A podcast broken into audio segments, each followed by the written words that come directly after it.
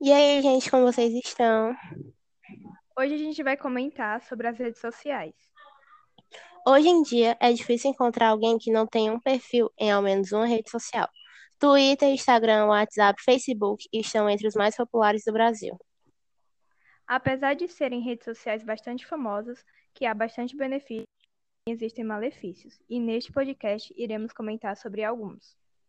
Sabe aquele parente ou amigo que viajou para o exterior? Antes das redes sociais, era preciso gastar um bom dinheiro para falar com ele enquanto estava na viagem.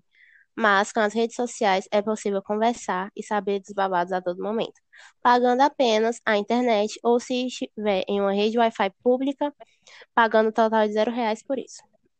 Com as chamadas de vídeo disponibilizadas pelo Facebook Messenger e pelo WhatsApp, por exemplo, é possível não só ouvir a voz da pessoa, como também enxergá-la e assim matar a saudade.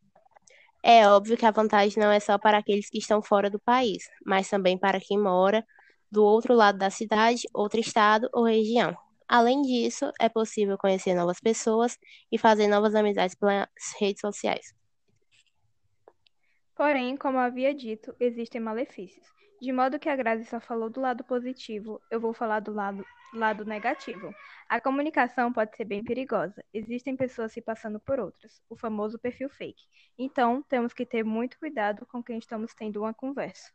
Também temos informações sempre à mão. Como há uma grande concentração de pessoas nas redes sociais, os veículos de comunicação precisaram se adaptar para estar onde seus leitores estão. Logo, redes sociais como Twitter e Facebook se tornaram plataformas onde os meios de comunicação divulgam seus conteúdos. Desta forma, é possível se manter informado sem precisar sair da rede. Além disso, redes como Twitter permitem saber o que está acontecendo no mundo naquele exato momento.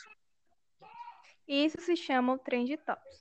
Esses assuntos podem ser relacionados à política ou coisas sobre a área da saúde para manter as pessoas atualizadas sobre o Covid.